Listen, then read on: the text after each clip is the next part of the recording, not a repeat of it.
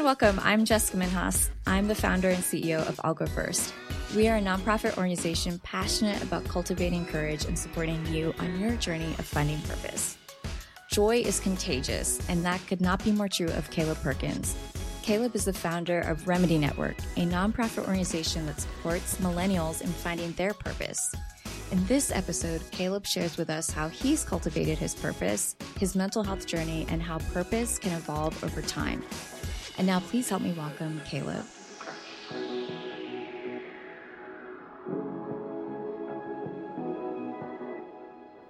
I'm here with J. Caleb Perkins. So nice to have you today. Caleb Perkins is the founder of Remedy Network, and he is also an entrepreneur. He's also really passionate about millennials finding their purpose and their passions. I would say that you are passionate about this because, and I also agree that if we can find our passions and our purpose, the world generally will be a much better place if we're all living in our lane. Yes. Thank you for having me today. Super excited to be here.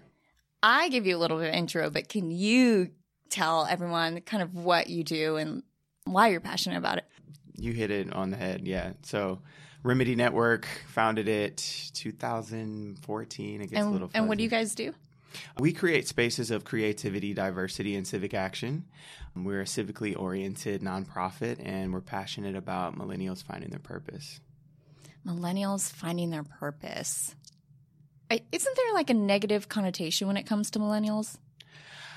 I think so. In our world, I mean, there's been countless research that, you know, millennials are constantly on their phones, that they're not, you know, doing well at work, that they don't do well under leadership. I mean, there's so much out there about millennials and how we are not paying attention, or how the microwave generation, what have you. But I think there's something really special. The microwave generation?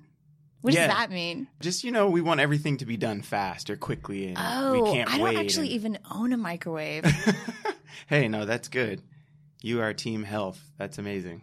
Yeah, that's like a whole nother conversation. Or what do they call it? Electrical waves. Yeah, I don't know. Something like that. I saw it. But so are you actually a millennial? I am a millennial. Yes. How old are you? I'm 27. I had to think about that for a second. Bless. I get confused sometimes. But. Well, I'm 9 years older. Let me afterwards I can tell you all of the wisdom I've learned in the last 9 years. I'm here for this. So Caleb and I actually met because of your work. We were on a panel together a few months back about mental health and sharing both of our stories. And we were also connected like a few years back through a dear friend who is in the activism community, because Caleb's organization, Remedy Network, is also about the power of sharing our stories. Yeah, that was super fun. I actually looked up to Jessica so much because I saw her website even before I moved to New York. And I'm like, yo, I really want to meet her. This is super cool. Before you moved to New York? Well, like as I was moving here, my fault. So... And then I never heard anything until we got on this. That's right. Until the panel, I'm like, wow, this is cool. But no. Y'all, if you ever need to get in touch with me, you might need to text me or message me on Instagram, I guess. That's what the millennials are doing now. It's no longer email me. It's like, hit me up on Instagram. The DMs, I guess. Yeah. There's too many places. Too many. So you actually moved here about 4 years ago? Yeah. It'd be 4 years. Yeah, about 3 weeks ago for 4 years. Wow. Well, anniversary. Thank you. To New York. You moved because of the Kalief Browder story. What happened with Kalief? What was the story? Yeah. So Kalief Browder was wrongfully convicted of a crime in the Bronx and spent nearly 3 years on Rikers Island on solitary confinement. And when he was released, he... tragically committed suicide not too long after that. And it was for, I think, stealing a backpack, something that he didn't do. That's wild, stealing a backpack. Yeah. Rikers Island is notorious for treating their inmates very, very poorly. And the tragedy really is that he finally got his freedom, but he just was not set up in the way that really gave him the ability to get back on his feet. Right. His story changed my life in more ways than one, and I just couldn't stomach it after I read it. What were some of the ways that it changed your perspective? For one, I think just mental health. At that time, I didn't really know much about mental health about 4 years ago, and until I encountered this young man's story, I was like, wow, this is crazy. I had my own kind of bout with a seasonal depression when I was reading his story. It was one of the lowest points of my life. Yeah, but when I read that, I knew I had to do something. So when we talk about depression, I think it feels like it's like this one instance that this just happened for like a week or so. But you mentioned seasonal depression. Can you explain a little bit about what that was like for you? Yeah. Well, I didn't really know much about, the different types of depression and mental illness, mental health, what have you. But I know now looking back on it, it was seasonal depression. Just it could be trauma or a life event that happens that causes you just to kind of disconnect from your friends or family and kind of pull back. So that isolation. Yeah, isolation, just feeling not like yourself. And for me, it kind of felt like I was in quicksand, like I couldn't get up and do the normal things that I was doing. And there were a lot of life events, too, that were happening that were adding to that as well. You had just graduated from university. Yes. Mm-hmm. And you were deciding where to go next. Yeah. Was it that summer? It was that summer.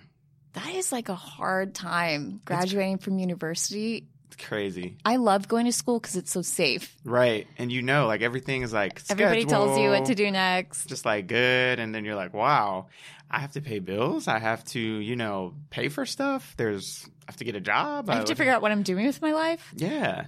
And what was crazy to me is like the whole lunchroom epidemic. I don't know if that's a word, but it's like you come and you sit down at the lunch table with all your friends and it's cool, but you don't really have that. I literally had to learn how to just like eat by myself and that be a thing, because as a college student you're always surrounded by people, so just like, wow, I'm sharing all these meals alone. This is so weird. I wonder how hard that is to not internalize that experience.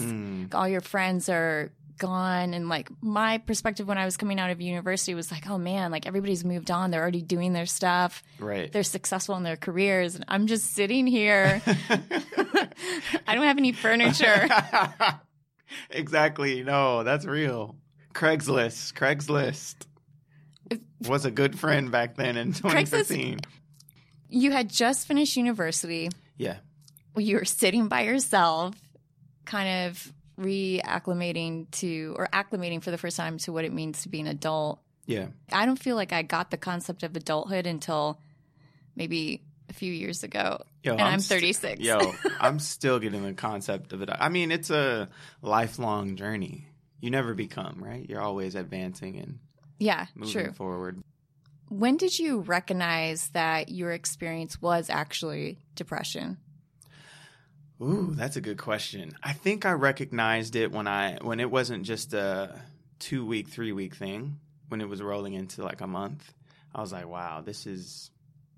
I have to get out of this. What was some of the experiences? Sometimes it's like, oh, I'm just feeling down. But what I hear you saying is like, oh, well, you were feeling down for like a month. Yeah, which is not like me. And people that know me, like my friends and you, I'm a typically upbeat, optimistic person. So when my friends were around me and they're like, okay, it's a week, people have bad days. And then when it was for a while, like some of my closest friends are like, I think, have you, like, I know they were talking to each other because people would, like, stop by my apartment, and I'm like, how did you know to come over? Like, and now when I talk to them, they're like, yeah, our circle was like, something's not right. So we're just kind of checking in. When I'm sort of depressed, I want to isolate. Yeah. And, like, when people come to check in, I want to feel like, oh, no, I got it together. Yeah. Like, I'm good. You don't need to stop by. And then I feel, like, guilty that they're taking time out of their schedule to come. Yeah. I think that's a really big thing with people in our generation, like especially with men too, like this whole pride thing and not being open. I was at a talk yesterday at the United Nations, which they were talking about some of the things that happen before people have suicidal thoughts or mental breakdowns or whatever. And one of them is shame. And I saw that on the screen and I was like, wow, our generation deals a lot with shame. And it's actually a big thing if it's not taken care of and it's not you know, confronted and having shame about what you've done or how you feel or how you treat people, it has to be eradicated. We have to deal with it, and we have to start having these conversations. And what you were feeling was normal. I felt that same way too. I was like, yo, I got it. Don't bother me. Don't at me. I'm good. Oh, wow. No, that's like, some insight. I didn't really. Bring me something. I didn't even realize that was shame. Neither did I. You're totally on point though. That was, I felt embarrassed that I needed help. Yeah. And I didn't even know where to begin. So same. People are coming over to your house. They're like, we need to check up on you. How did you come out of that? Well, let me discuss some of the things that were happening first. So a lot of my close friendships with at university ended and just really ended on really bad terms. Just That's like hard. So friend breakups are rough. Yep. I had about 2 friend breakups where at the same time. I think those are even harder than romantic relationships. They can be. They can be. Yeah, because, I mean, a relationship is a relationship at the end of the day. I mean, different ones, of course, friendship is not the same as a marriage. But relationships to us are personal, and they're, you know, people are close to us, and you spend a lot of time with people, and you have that relational equity built up. And when those are broken, it can be turmoil. I hated the job that I was doing. What was the job? I was in a sales job for a Fortune 500 company. Sales. Yeah. Yikes. I hate sales. I'm just terrible at it, honestly. I feel like you would be a great salesperson. No, I'm terrible at it. Because you're a great communicator. You're so nice. I'm serious. I wouldn't lie to you. I worked for Toyota for a little while. Really? Yeah. And I was terrible at sales, but I know a lot about cars. Toyota Camry, go. Toyota Camry. Just well, kidding, no. It's the best resale car. And wow. I actually really appreciate the Toyota Sienna, which is the van, because they have the best accessibility for wheelchairs. I am always just like, what don't you do? You're just so an amazing I would actually person. Like cry telling potential customers about how amazing the Sienna accessibility was, because it made people feel like they were normal. They weren't in their wheelchair. The chair comes out to the side, and they can shift onto the seat. And as a passenger, you're just like a regular passenger. And I was like, this is so important for people to know about. Toyota, if you want to sponsor us, Jessica's email is jessica@algofirst.com. So you were in sales at a Fortune 500 company. That feels like coming out of university. You'd be like, yo, this is dope. It was dope. And I was kind of feeling myself for a little bit. I bought a Mustang with 20s on it. I had an apartment with a friend of mine, and we were living in this place called The Mansions. It was like a gated community. I wasn't really making bread like that, but I was comfortable. But it felt like that, especially for like a 21-year-old. You're at the mansion. I was at the mansions with my Mustang. You're struggling with depression. You're in sales. You just had 2 friend breakups. Yeah. And my dad got extremely sick. And I got a call that I didn't know if he was gonna make it, so had to take a one-way flight to Atlanta, and it was tough. So that too, though, the whole world was falling apart. Wow, that sounds like a really challenging time. I mean, it sounds like everything was kind of disrupted. Exactly, didn't know what to do. Is that when you read about the article about Kalief's passing? I read about that article in the New Yorker magazine. And you said in one of your interviews something your mentor told you that kind of lit up inside of you when you read Kalief's story.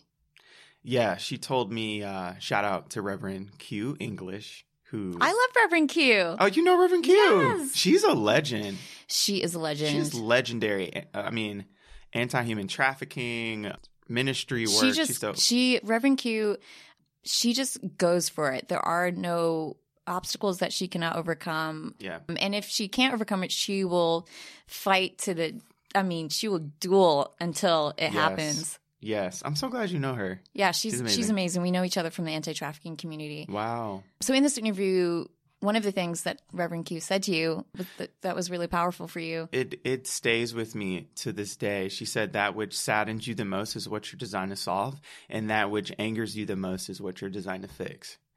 And so my encounter with this young man's story, whom now granted, I'm in Oklahoma, never heard about this. I wasn't in New York at this time. And I read the story And then I think back to Reverend Q's words, and I'm like, that's it. That's something. I think we all have that encounter with something in our lives, if we're honest with ourselves, that changes us from the inside out. And we have to do something, just like your organization, Algo First, being that first person. And I know we're talking about courage today, being courageous enough to step out and answer that call. So when you read it, you also said in one of your interviews about how you were going around telling people about how important this issue was, and people were kind of looking at you like, what are you talking about? I sort of had this experience when I came back from Southeast Asia for the first time and learned about child trafficking. Uh-huh. Everyone I met, I was like, you guys, yeah, we have to change this. Yeah. And people would kind of look at me with this blank stare. Dating was really difficult. Yeah. No, yeah. So I had to figure out how to put different language around it. And what I love about Remedy Network is that storytelling is so vital to it.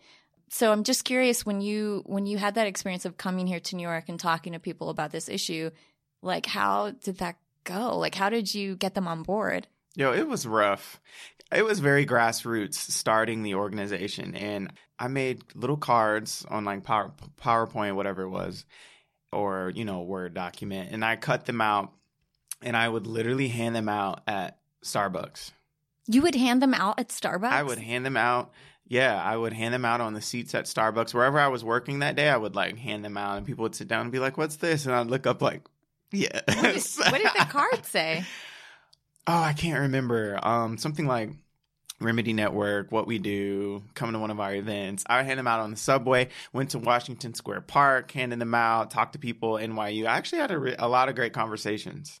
That is so bold. On the street. I have a lot of stories like that. What's the best one that comes to mind? What's the one that was most unexpected? I love this question. So I was broke. And I needed $500 to help pay my rent. This is a true story. And I'm a person of faith. And, I feel like, I have a relationship with God. And I feel like that day, God was like, I want you to believe me for $500. And so literally I woke up that day in my apartment in Flatbush, Brooklyn. And I said, today I'm going to somehow miraculously get $500. I don't know where, but I'm going to get it. And I woke up at maybe 7 or whatever. And that whole day I was just roaming the streets, kind of praying, thinking. I didn't really know how I was going to do it, but I'm just like, okay. Is it winter? I think it was end of fall. So it's also kind of cold outside. Cold. And about, you'd be fired up in the morning about 2:00 when lunchtime. You're like, all right. It's cold out here. Yeah. And it was crazy, but that day, I encountered this guy around Trinity Church, around Wall Street, the historic church. Yeah, Alexander Hamilton, blah, blah, blah, right by the World Trade Center. And something sparked this idea that I needed to talk to this man. There was this guy, tall dude. His name was Michael. He was from Finland, and he was praying in front of Trinity Church. There was nobody else on the street, and that area is full of tourists and stuff. There's literally this one man praying, and I had this inkling that was it. I need to talk to this guy. Wow. So I walked up to him. Now, I'm not going to sugarcoat this. This was not a movie scene where it's hello, I need $500. This was mad awkward. This man is praying. He's like, what are you doing? Why are you talking to me? But he was strangely open to what I had to say. Well, how did you begin that conversation? I just kind of strolled up, tapped him on the back, and I'm just like, hey, oh, what are you doing? Oh, I'm just praying in front of this church. You know me, Jess. I'm not afraid to talk to anybody. That is 100% accurate. So, we started to talk, and he kind of what's your story? I told him about Remedy, and he just stared at me. And you know what he said? He said, I can see the love of God in your eyes. This is not a typical New Yorker story. It's not. And I kind of had to check myself because there's mad, random, awkward, weird people. So when he told me that, I'm like, wow. What are you saying? But it seemed really genuine. So he was like, yeah, I can see the love of God in your eyes, and just tell me more about this.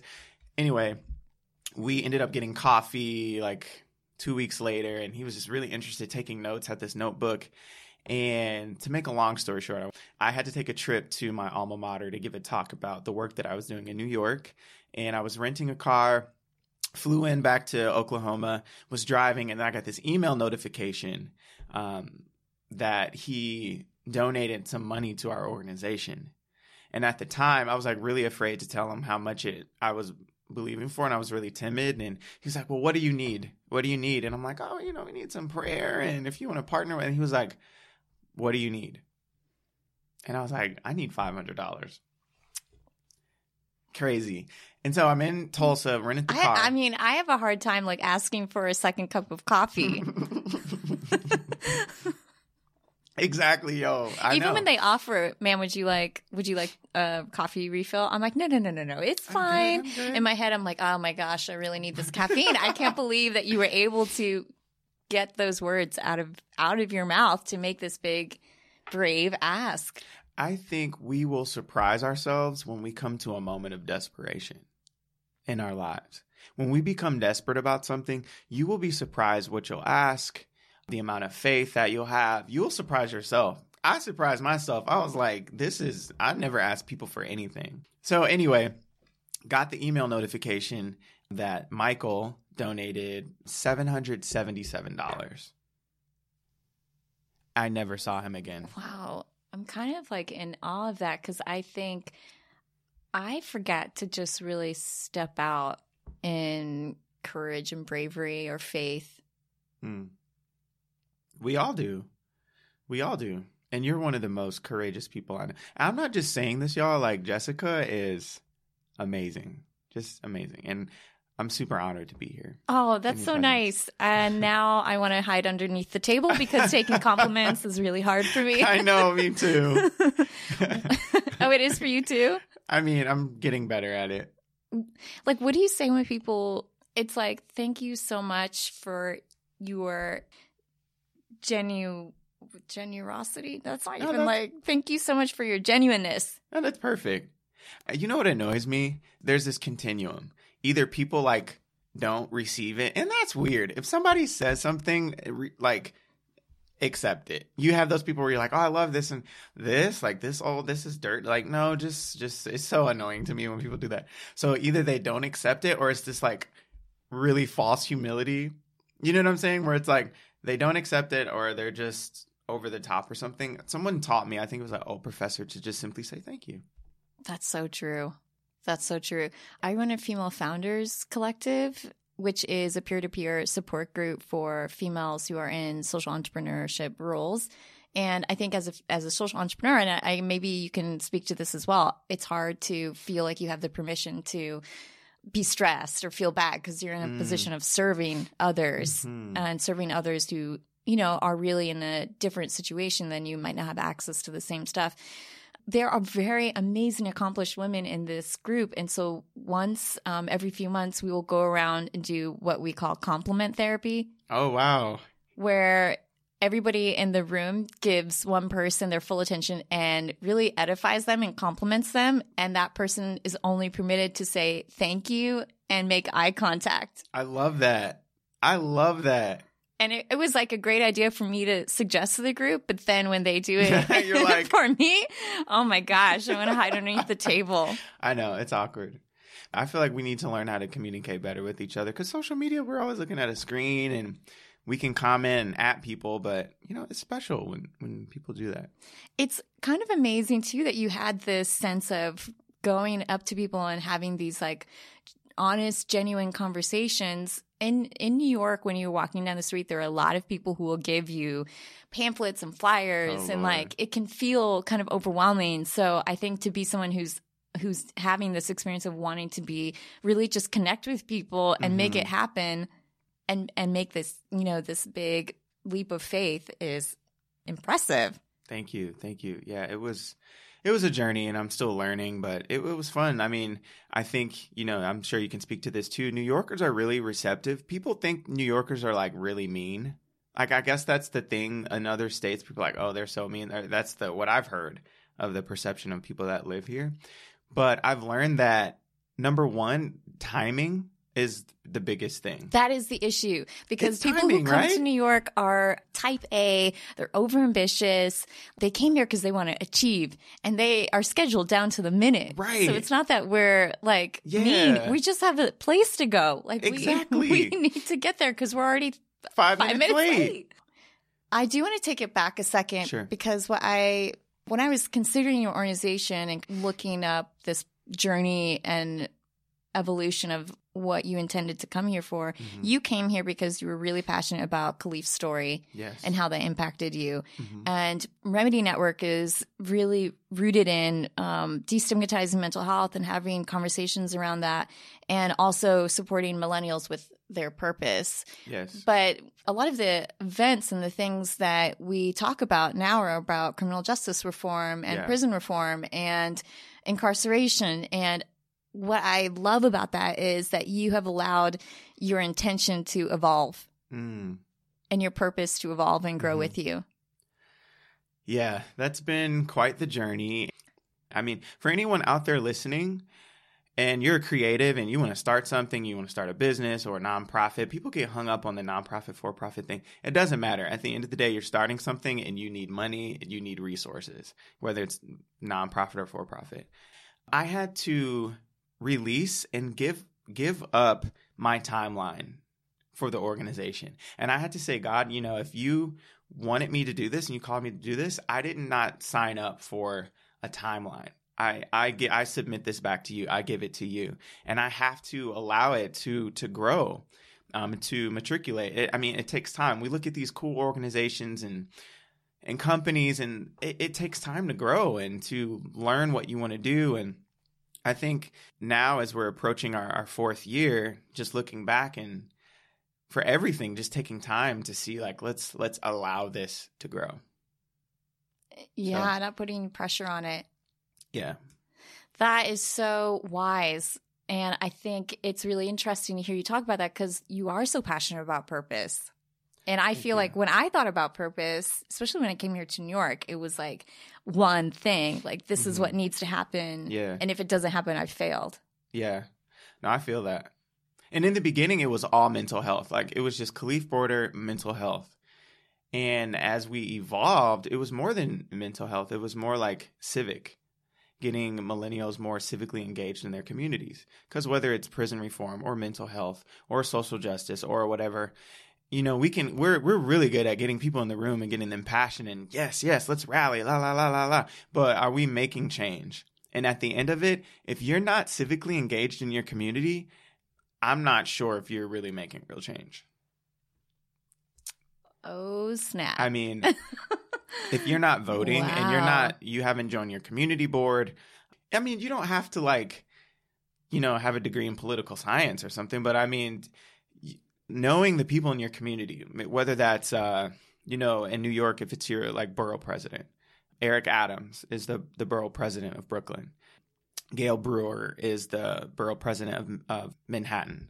And, knowing these people that are involved in city and knowing them and knowing how to, get involved and be able to reach out to them or state legislators. Or I think that's something important that I didn't realize until I came to New York, that actually our representatives are really wanting to engage with their citizens. If you're in their district, they want to know you and they want to be involved with how they can support the community. Yes, of course. I once was so curious about this. So I was in DC for some legislation, and I just was I had heard that you can just walk into your representative's office and say, I'm here to have a conversation. And just even getting over the doorstep was scary. So that's why I'm so impressed that you have this bravery to talk to people and have these hard conversations and ask for big things. I think that I'm in that process of learning right now where, I have these dreams and aspirations, but I'm too scared to ask for that second cup of coffee. Yeah, no, that's real. I think that's the theme today. Ask for your second cup of coffee. Yes. Especially if you have a gold card at Starbucks, then you can get free refills. Amen. I want to talk to you about how your identity has evolved from this intention that you set leaving Oklahoma and leaving this time of disruption. How has your identity evolved until now, and taking into account like how your purpose has evolved? I definitely feel like my worldview has changed. And if you move to New York, it's bound to change. I mean, the most diverse people groups live here. It's a melting pot of culture, of diversity. And if your whatever you stand for is not diverse, it's not gonna last, and it's not really gonna reach a lot of people. And that's my thing. I'm really passionate about diversity too. And representation. My cousin Komal Minhas is interviewing Michelle Obama today, which is so cool. I was listening to the interview on the walk over here, and Michelle Obama actually said she had this great quote, which is, if we want diversity, then we need to see diversity in the boardroom. We need to see it at our schools. We need to see it in our media. Wow. If that's what we're aiming for, then we got to do it. Shout out to Michelle Obama. She's amazing. And Barack Obama. Amazing. Legends. I want to meet them. Can your cousin send them my email or something? And you know what's so amazing about my cousin is she is so brave and courageous. Wow. She will ask for that second cup of coffee, that third one, that fourth one, that fifth one. Wow. She'll ask for the whole pot. That's amazing. I need to learn from her. I know, me too. So I do feel like my worldview has evolved. Just dealing with people on a regular basis and just walking our city. I mean, I'm sure you can speak to this as well. Just on the subway. The subway is one of the most interesting places because you have someone, and I remember I was at a meeting with the mayor of New York City, and it was all about the prices of the subway, like the fare. And you can have someone who is displaced or is poor and doesn't really can't pay that $2.50, $2.75, whatever it is now. And then you have the same person on that same cart who is a multimillionaire and paying that same amount. And it's just this small little enclosed cart of just different levels of class. And it's interesting because it changes the way you think. It changes, if you allow it to, it will change the way that you see people, the way you do business, the way you see the world. And you'll want to reach more people and you'll want to affect more change. And so that definitely has changed. I mean, I grew up in Michigan, Detroit, Michigan. And so it was a large, large city that's been through a lot and is on the come up, and they're doing amazing things now. And shout out to Detroit. I feel like I didn't grow up in like a corner. I feel like I was always introduced to culture, and my family was always passionate. And I think this had a huge part to play in the work that I do now, is diversity was always something really big in my family. When I hear you talking about this, I just think about your family and the friends you grew up with in Detroit. And I wonder how you feel their perception of you, does it match up with your perception of yourself? Their perception of me, I don't know what their perception of me would be. I don't really think much about what people think about me. Good for you. I think most of these questions I'm asking because I'm like, oh, Caleb is so joyful. He's so generous. He is so gregarious. Like, I want to be like Caleb. Oh, wow. What are your tips to give us? Because I struggle with like definitely perception. I think it's like both and. Like, I struggle with feeling insecure and intimidated. And then I struggle with, you know, when people do encourage me or edify me, I feel like I don't deserve it. I think that ties in so much to purpose because I know that for myself, I can limit myself because of my self-perception. Yeah. Actually, like what you just said not too long ago is just having the freedom and having the permission to be human was something that I had to learn. Because, I mean, people tell me that all the time. Like, oh, you're so optimistic. You're so cool. You're so upbeat. And so when I had a down moment, it was like volcano erupting. Like people didn't understand. And now my close circle, I've really learned the dynamics of relationship and friendship the older that I get. So my close circle, and I think, you know, we've been talking a lot about relationships today.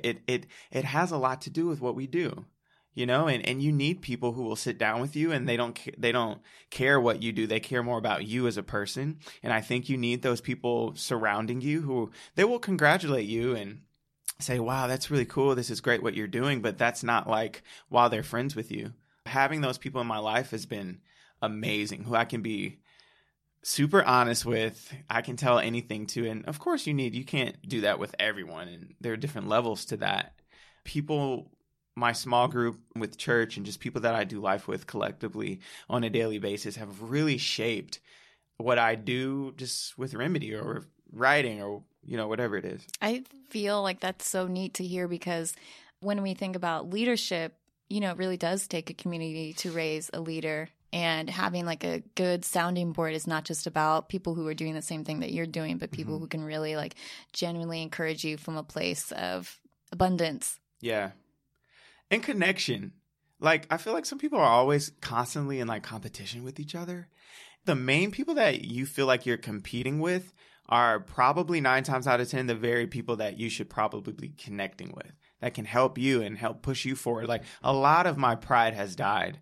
I mean, I'm not saying I'm not prideful anymore. I still struggle with that on a daily basis. But moving here, I mean, partnership is so powerful.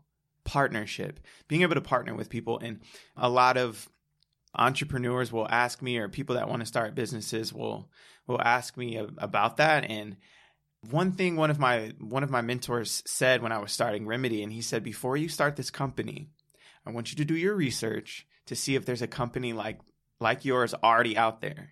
And if there is, I want you to contemplate and think, do you really need to start yours, or should you connect with them and maybe help serve their company for a few years, or instead of just jumping out there? And so then, like, collaboration rather than competition. Ooh, that's good. That's her next book. I definitely heard that from someone else. That is not me. So Remedy Network started, like we said earlier, Remedy Network started out with mental health, storytelling. You have kind of pivoted, but it is rooted in storytelling. Yeah. And you are actually about to go on tour. We are. Yeah, I'm excited. Yes, Culture Convos Tour 2020 is coming. So Caleb Perkins coming to a city near you. I've always wanted to see Idaho. That. So 20 cities. And what is the conversation going to be about? The conversation will be cultivated around mental health, prison reform, and racial reconciliation. That is so neat. I was just having this conversation this morning. I was just talking to someone who is doing incredible work in healthcare. We're going to have her on in a future episode.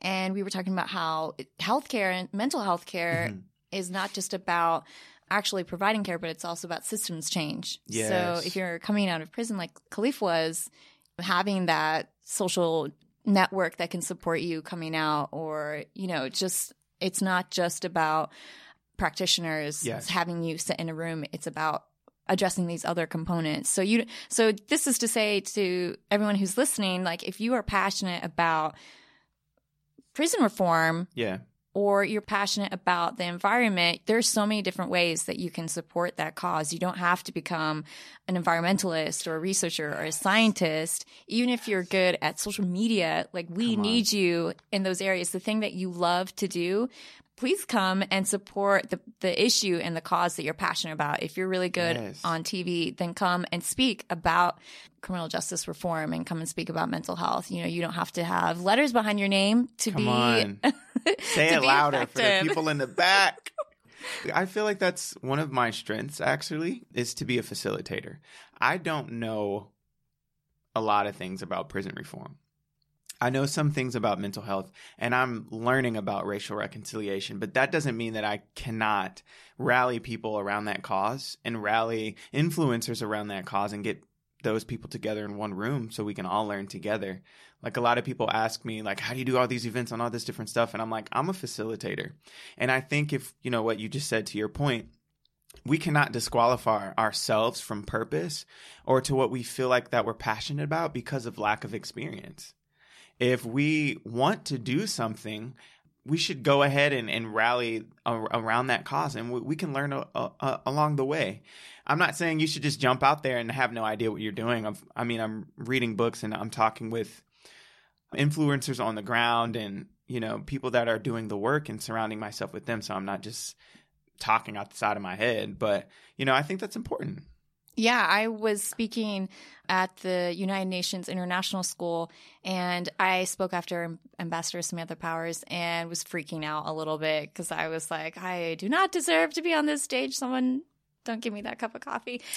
And she said this really important thing. She said, you know, you don't have to go abroad to be part of the change, but also if you want to be part of the change, go see and do. You know, don't sit from the couch and watch a documentary. Go and talk to those people on the ground like you're speaking to as a facilitator.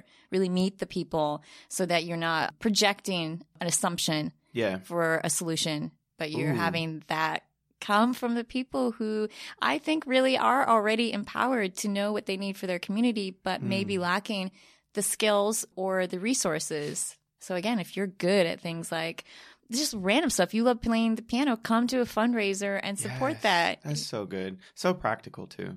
Yeah. I feel like community organizing is the threads that will continue to catapult the ambition of our generation.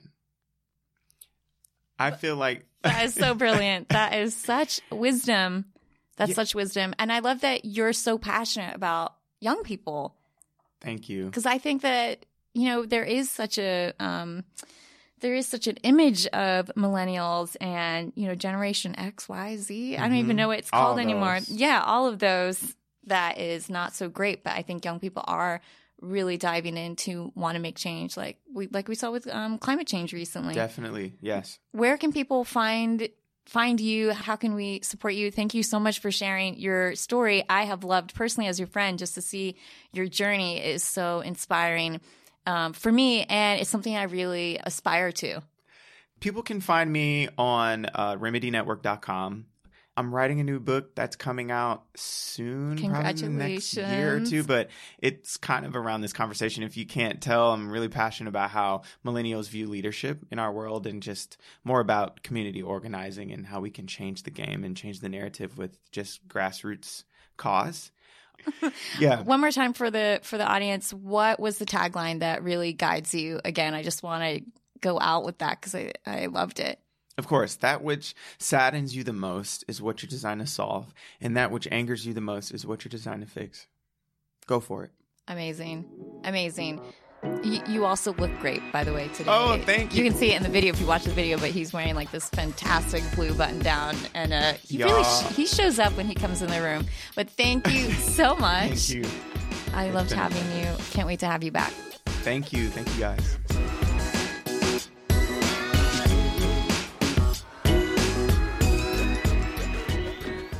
I'm Jessica Minhas, and thanks for joining us on Algo First. We are a 501c3 nonprofit organization. Our mission is to uplift and support you in your journey of healing. If you like what you heard, please subscribe, comment, and share. And if there's a topic you'd like us to dive deeper into or would like to share your story with us, we are available on all major platforms at Algo First and www.algofirst.com. We'll see you next time.